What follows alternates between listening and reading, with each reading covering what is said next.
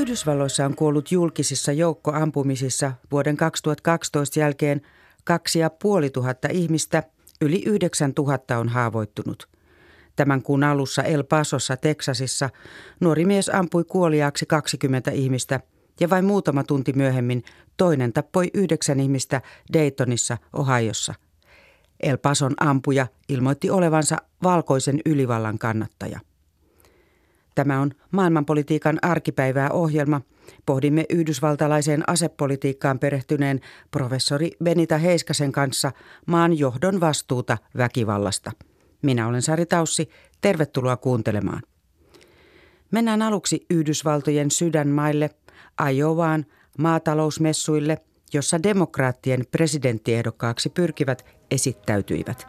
Kirjeenvaihtajamme Paula Vileen – kysyi myös messukävijöiden kantoja aselakeihin. Yhdysvaltain kansallishymni kaikuu ämyreistä maatalousmessupäivän aluksi Des Moinesissa Ajovassa. Tim Coford hiljentyy kuuntelemaan laulajaa sähkömopossaan istuen. Coford tuli vaimonsa kanssa messuille, vaikka Yhdysvaltain joukkoampumisten vuoksi sanookin pelkäävänsä. I'm afraid to come to the fair, because you don't know if it's going to happen here or not. Ajovalainen Cofort kertoo, että on viime vuosina alkanut rajoittaa menemisiään ja isoja kansanjoukkoja kerääviä yleisötilaisuuksia. I uh, don't do near the things I used to do, but I still get out, but not like I used to. Mukaan Yhdysvalloissa pitäisi nyt kiireesti muuttaa aselakeja, jotta El Pason ja Daytonin kaltaisia joukkoampumisia ei tule lisää. Hänen mukaansa jokikiselle aseelle pitäisi vaatia lupa. And I think that, uh, they ought to make people uh, get license for each gun. And uh, I believe that uh, if they don't do something with the guns laws, uh, it, it'll happen again. Kofort kannattaa kaikille aseenostajille, myös poliisille, pakollisia taustojen tarkastuksia. I think everybody ought to be background checked, even the police. Kongressin edustajanhuone hyväksyykin helmikuussa aselakien kiristykset, joissa vaadittaisiin kaikille aseenostajille taustaselvityksiä. Nyt voimassa olevassa laissa taustaselvityksiä ei tarvitse tehdä, jos asekauppa tehdään yksityishenkilöiden välillä tai asennäyttelyissä tai jos aseen vaikkapa perii vanhemmiltaan. Tämän porsaanreijan sulkeva edustajanhuoneen hyväksymä laki ei ole kuitenkaan kongressissa edennyt, koska republikaanijohtoinen senaatti ei ole ottanut sitä käsittelyyn. Ei vaikka selvä enemmistö yhdysvaltalaisista 90 prosenttia kannattaa tiukempia aseenostajien taustaselvityksiä.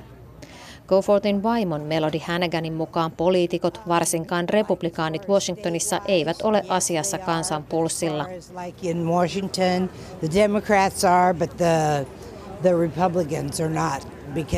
A lot of the Republicans are backed by the NRA. Hannigan toteaa heidän olevan vaikutusvaltaisen asejärjestön kansallisen kivääriyhdistyksen NRAn talutusnuorassa. How does it make you feel? Makes me feel sad that all this is happening in America just seems to be getting worse and worse and worse. Hänäkään sanoo olevansa tästä surullinen, koska Yhdysvalloissa joukkoampumisten tilanne näyttää alati pahenevan. Ajovan maatalousmessuilla käy selväksi, että demokraatit haluavat tehdä aselakien kiristämisestä yhden ensi vuoden vaaliteemoista. Welcome to the Des Moines Register Political Soapbox for 2019. Ajuvan paikallislehden Des Moines Registerin järjestämässä puhetilaisuudessa vuorollaan lähes jokainen demokraattien presidenttiehdokkaaksi pyrkivistä nousi lavalle ja nosti esiin aselakien kiristämisen tarpeen. We can finally break that dark money stranglehold of the NRA Montanan kuvernööri Steve Bullock sanoo, että NRAn kuristuksesta on päästävä, koska kenenkään ei pitäisi joutua pelkäämään kouluun menoa tai yleisötilaisuuksiin tuloa. I'm worried about school shootings. I'm worried that this has gotten so bad that our kids in public schools across the United States are afraid to go to school in the next week or two. Myös Ohion kongressiedustaja Tim Ryan oli huolissaan, että tilanne Yhdysvalloissa on jo niin paha, että lapset pelkäävät mennä kouluun. Ryanin mukaan tätä ei Amerikassa pitäisi hyväksyä kenenkään. And that should be unacceptable to every good-hearted American. And that means we've got to get these weapons of war off the streets of the United States of America. Ryanin mukaan sotilaskäyttöön tarkoitetut aseet on saatava pois Yhdysvaltain kaduilta – myös senaattori Kamala Harris vaati rynnäkköaseiden kieltoa ja tiukempia taustaselvityksiä. But we need reasonable gun safety laws in our country, including universal background checks and a renewal of the assault weapons ban. Sekä El Pasossa että Daytonissa ampujat tulittivat ihmisjoukkoon rynnäkkö- tai puoliautomaattikivääreillä. Tuhovoimasta kertoo, että Daytonissa hyökkääjä ampui 32 sekunnissa yhdeksän ihmistä kuoliaaksi ja haavoitti toista kymmentä. Yhdysvalloissa oli kymmenen vuoden ajan voimassa koko maan kattava rynnäkköaseiden kielto. Laki umpeutui 15 vuotta sitten eikä sitä ole saatu uudistettua. Nykyään 50 osavaltiosta kahdeksan on kieltänyt rynnäkköaseet. Yhdysvalloissa on vahva asekulttuuri, mikä näkyy Ajovan maatalousmessuillakin. Kauboit kisaavat messuilla siitä, kuka ampuu nopeimmin tikunnokkaan asetetut ilmapallot täyttä vauhtia laukkaavan hevosen selästä. Aselakien kiristämiskeskustelu törmääkin usein vasta-argumenttiin, jonka mukaan Yhdysvalloissa aseenkanto-oikeus on perustuslailla suojattu. Näin ajattelee myös teksasilainen Diana Bleeth, jolle aseenkannosta säätävä perustuslain toinen lisäys on erittäin tärkeä. Very, very important. You know, um, I actually feel safer if I know there are people around me with concealed firearms because then I know that if something happens, they're going to step in front of me and take care of it, and I'm probably safer for it. Blith kertoo tuntevansa olonsa turvallisemmaksi, kun tietää, että hänen ympärillään on asetta kantavia ihmisiä. Hän uskoo, että he suojaisivat myös häntä, jos jotain tapahtuisi. Hän toistaa myös useiden aselakien kiristämistä vastustavien näkemyksen, että mielenterveysongelmia, ei aseita, on syyttäminen ampumisista.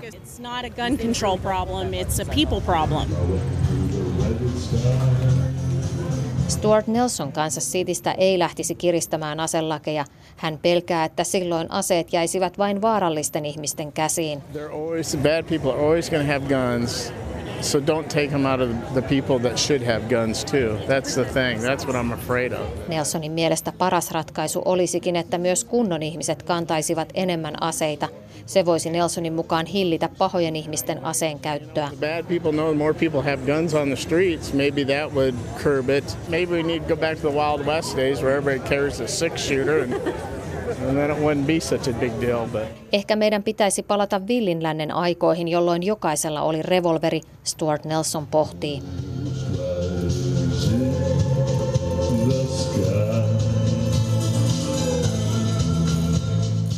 Jo ilman paluuta villinlännen aikoihin Yhdysvalloissa on enemmän aseita siviileillä kuin missään muualla maailmassa.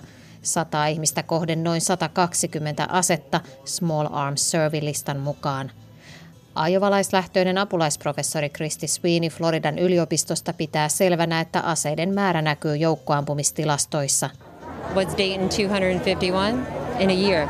In a year, it's it's Sweeney muistuttaa ampumisista lukua pitävän The Gun Violence Archive-järjestön tilastosta, jonka mukaan El Pason ja Daytonin jälkeen Yhdysvalloissa on kuluvana vuonna tapahtunut 251 ampumistapausta, jossa on kuollut tai haavoittunut vähintään neljä ihmistä. Sweenin mielestä tilannetta voisi korjata, jos ymmärrettäisiin, että Yhdysvalloissa tulkitaan perustuslain toista lisäystä nykyään väärin. every citizen has the right to bear arms.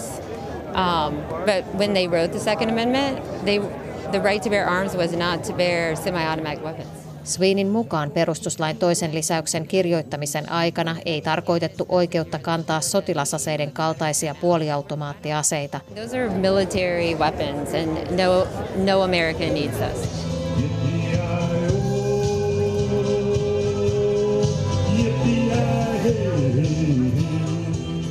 Toimittaja edellä oli Paula Vileen.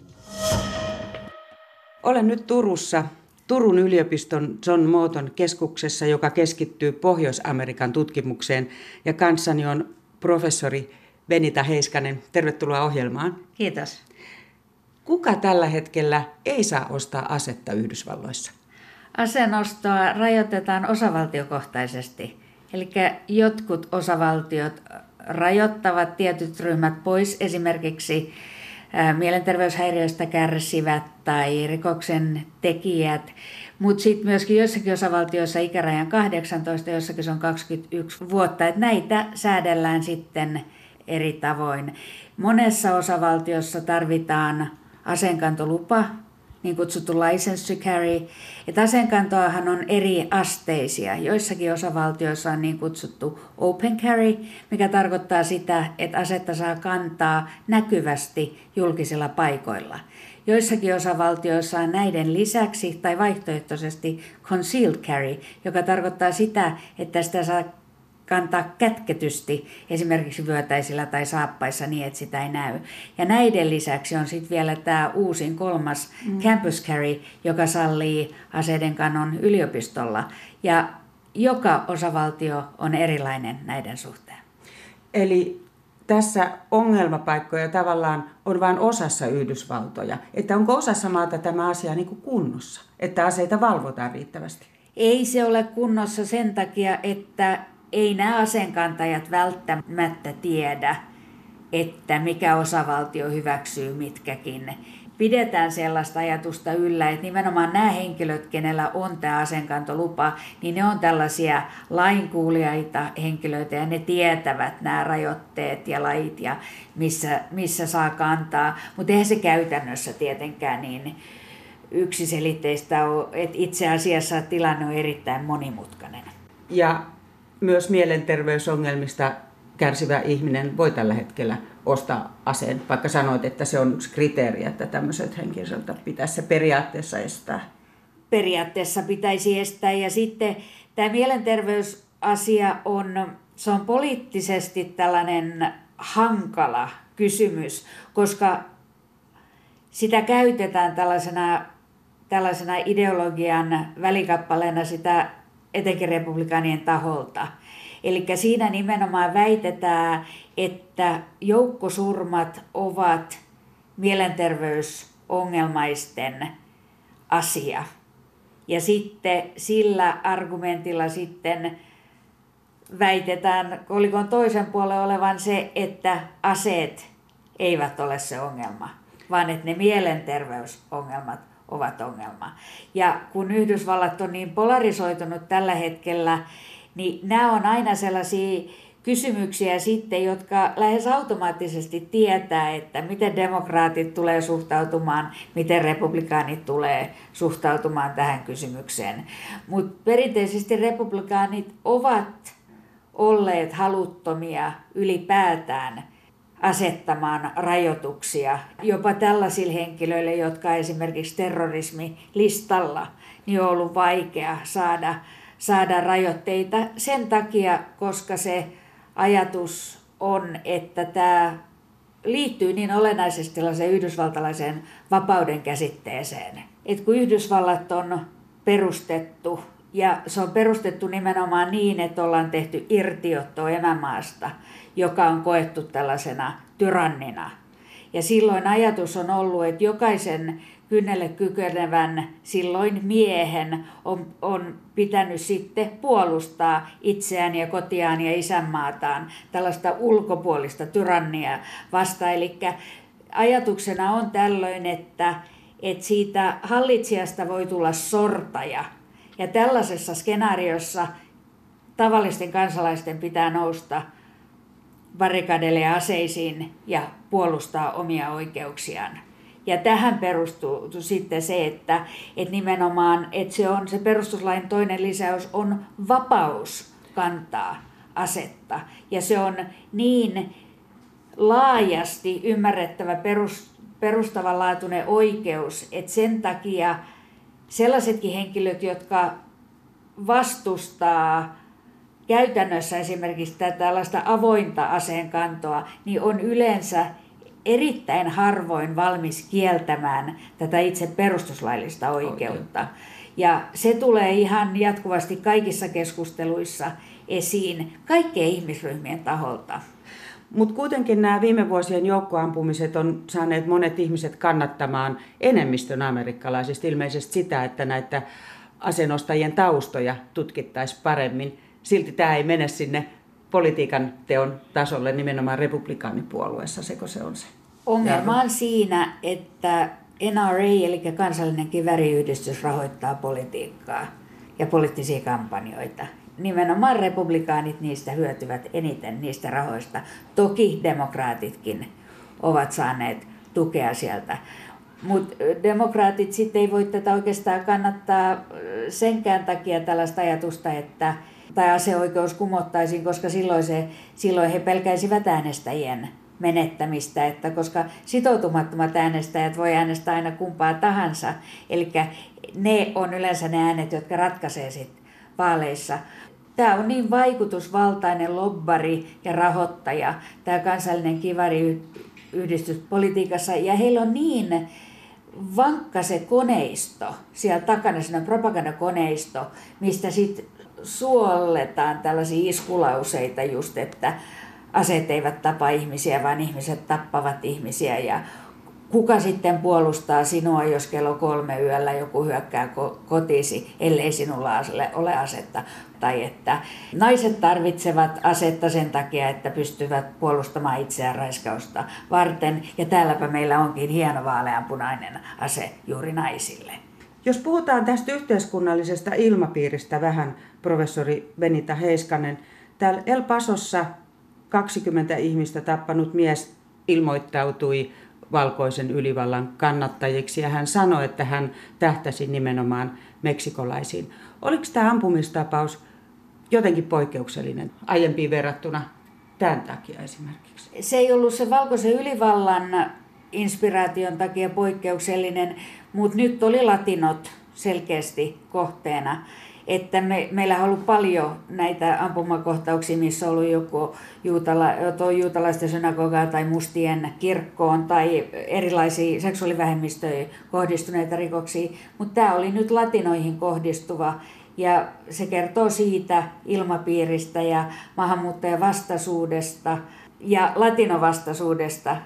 Kaikki latinot eivät suinkaan ole maahanmuuttajia, vaan on monta sukupolvea ollut siellä, kun Yhdysvallat kävi sotaa Meksikon kanssa 1848. Suuri osa Meksikon maa-aluetta siirrettiin osaksi Yhdysvaltoja. Niin latinothan kokee, ja meksikolaiset nimenomaan kokee, että emme me ylittäneet rajaa, vaan raja ylitti meidät.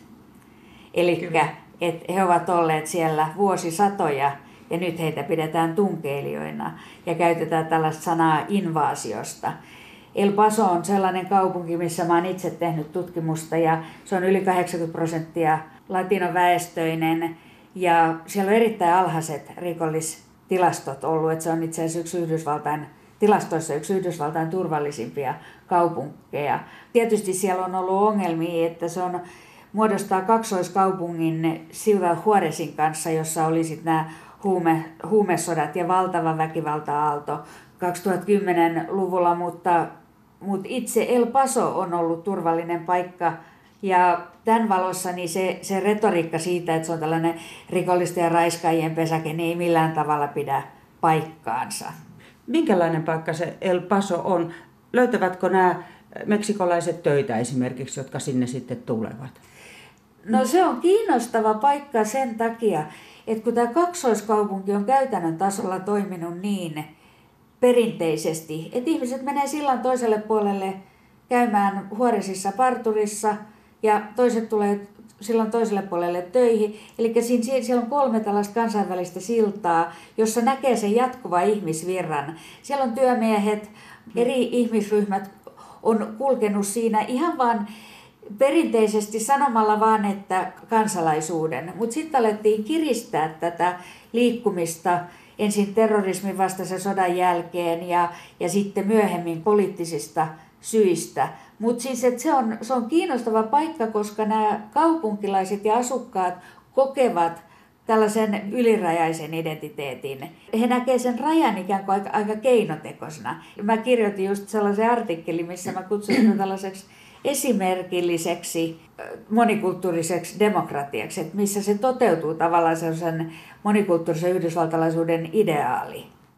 Kuulostaa järkyttävältä, että sitten siihen paikkaan kohdistuu tämmöinen terrori-isku, kotimaisen terrorin teko. Ja se oli nimenomaan siis saman osa, samasta osavaltiosta.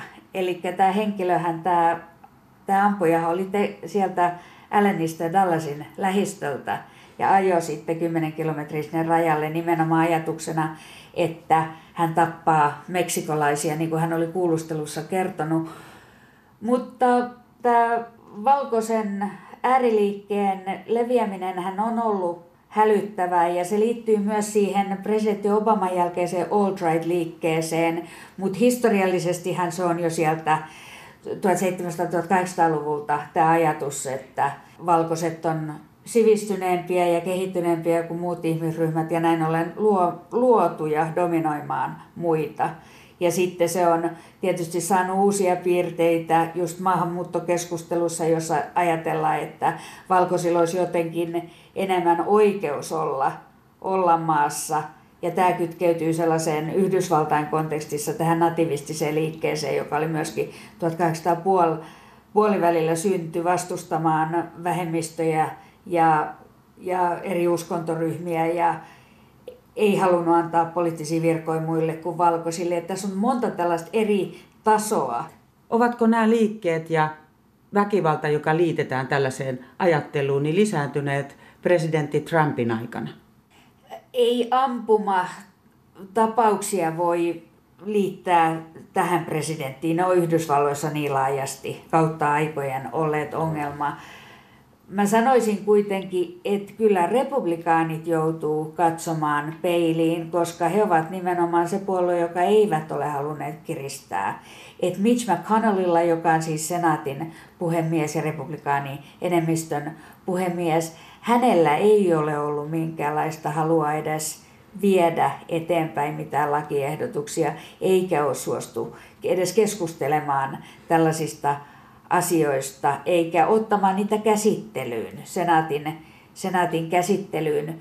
Mutta täytyy sitten sanoa näin tutkijana, että ei voida myöskään sivuttaa näitä presidentin lausuntoja ja siitä, minkälaista ilmapiiriä hän on luonut ja minkälaista retoriikkaa hän on käyttänyt koko sen kampanjan alusta asti. Eli sellainen tietynlainen vihapuhe on normalisoitunut ja sen lisäksi tällaisten ääriryhmien näkyvä, näkyvä siis että et voi, kun ajatellaan niin Charlottesvillen mielenosoitukset, jossa nimenomaan huppupäässä ja soitut kädessä ääriryhmät melskasivat ja sitten siellä oli kuolemantapaus, joka liittyi siihen. Tällaista näkyvää ääriryhmien normalisointia ei ole ollut. Eli ne on ikään kuin toiminut vähän niin kuin poissa silmistä, poissa sydämestä. Että se ajatus, että olisi voinut esimerkiksi huppupäiset miehet kulkea ja huutaa juutalaisvastaisia ja rasistisia kommentteja, niin se oli aika ennen kuulumatonta ihan tässä vuosituhannen vaihteessa. Et oli, silloin ajateltiin, että Yhdysvallat on pluralistinen yhteiskunta ja että siitä on konsensus. Mutta nythän tämä uusi tilanne on osoittanut, että ei ole konsensusta, vaan että ne historiahaavat ja erimielisyydet kytee siellä pinnan alla ja ne roihahtaa esiin. Näin totesi Turun yliopiston John Mooton keskuksen tutkija Benita Heiskanen. Hän arvioi, että asepolitiikka tulee olemaan Yhdysvaltojen tulevan presidentinvaalikampanjan keskeisiä teemoja, koska sillä puolueet erottuvat selvästi toisistaan. Suuria muutoksia aselakeihin saatetaan kuitenkin joutua odottamaan siihen asti, kunnes nuoremmat sukupolvet ottavat vallan Yhdysvalloissa. Tähän päättyy tämänkertainen maailmanpolitiikan arkipäiväohjelma. Se on kuunneltavissa myös podcastina. Kiitos seurasta.